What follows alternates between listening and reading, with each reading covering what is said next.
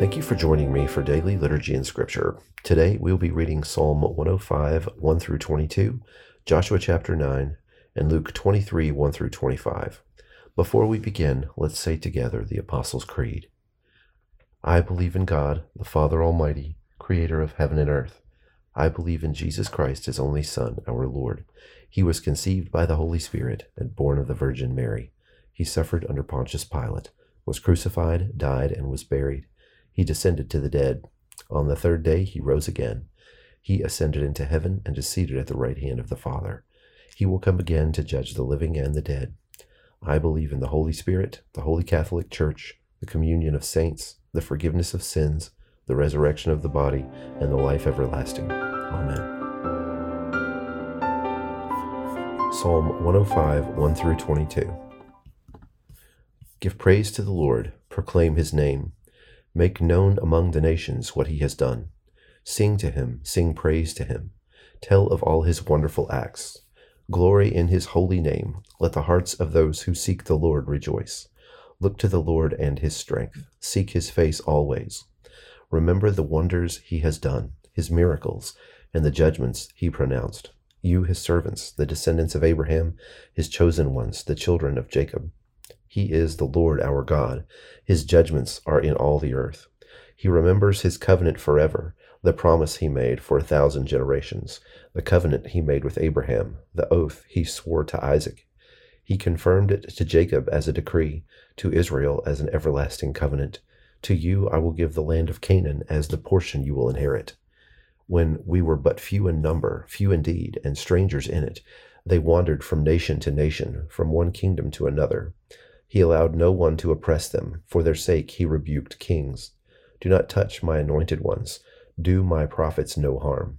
He called down famine on the land and destroyed all their supplies of food. And he sent a man before them, Joseph, sold as a slave. They bruised his feet with shackles, his neck was put in irons, till what he foretold came to pass, till the word of the Lord proved him true. The king sent and released him. The ruler of peoples set him free. He made him master of his household, ruler over all he possessed, to instruct his princes as he pleased, and teach his elders wisdom. Joshua chapter 9 Now, when all the kings west of the Jordan heard about these things, the kings in the hill country and the western foothills and along the entire coast of the Mediterranean Sea as far as Lebanon, the kings of the Hittites, Amorites, Canaanites, Perizzites, Hivites, and Jebusites, they came together to wage war against Joshua and Israel. However, when the people of Gibeon heard what Joshua had done to Jericho and Ai, they resorted to a ruse. They went as a delegation whose donkeys were loaded with worn out sacks and old wineskins, cracked and mended. They put worn and patched sandals on their feet and wore old clothes. All the bread of their food supply was dry and moldy. Then they went to Joshua in the camp at Gilgal, and said to him and all the Israelites, We have come from a distant country, make a treaty with us. The Israelites said to the Hivites, But perhaps you live near us, so how can we make a treaty with you? We are your servants, they said to Joshua. But Joshua asked, Who are you, and where do you come from?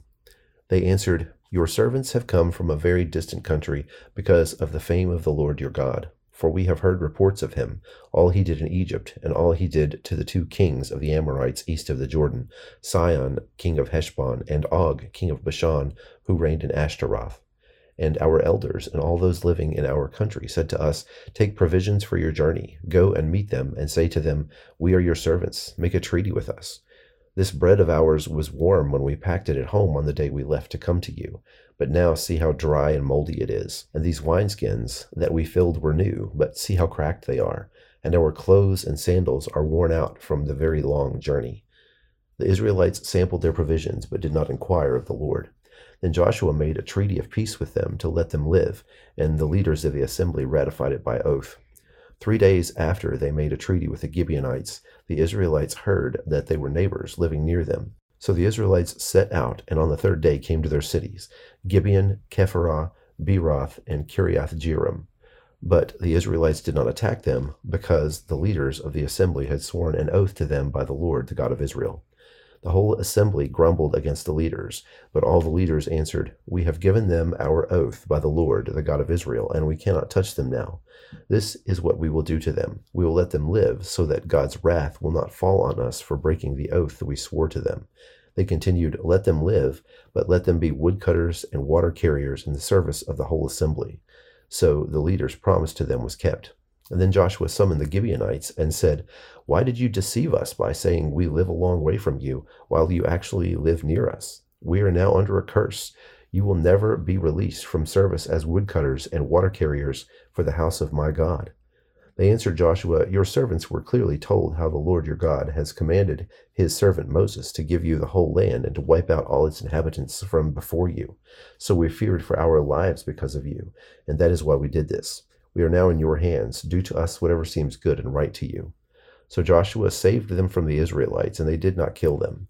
That day he made the Gibeonites woodcutters and water carriers for the assembly, to provide for the needs of the altar of the Lord at the place the Lord would choose. And that is what they are to this day. Luke 23 1 through 25. Then the whole assembly rose and led him off to Pilate. And they began to accuse him, saying, We have found this man subverting our nation. He opposes payment of taxes to Caesar and claims to be Messiah, a king. So Pilate asked Jesus, Are you the king of the Jews? You have said so, Jesus replied. Then Pilate announced to the chief priests and the crowd, I find no basis for a charge against this man. But they insisted, He stirs up the people all over Judea by his teaching. He started in Galilee and has come all the way here. On hearing this, Pilate asked if the man was a Galilean.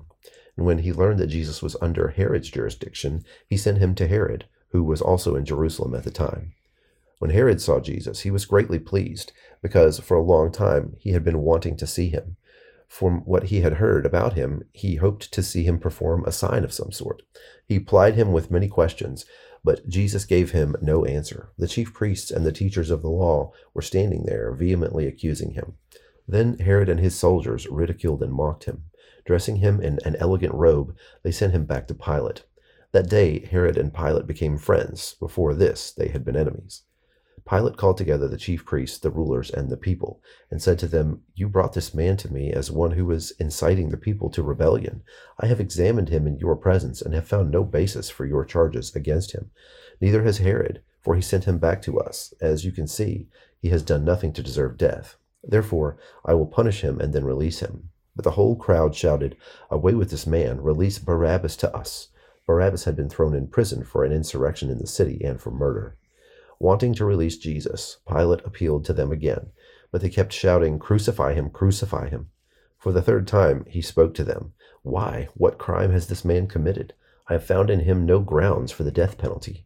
Therefore I will have him punished and then release him. But with loud shouts they insistently demanded that he be crucified, and their shouts prevailed. So Pilate decided to grant their demand. He released the man who had been thrown into prison for insurrection and murder, the one they asked for, and surrendered Jesus to their will.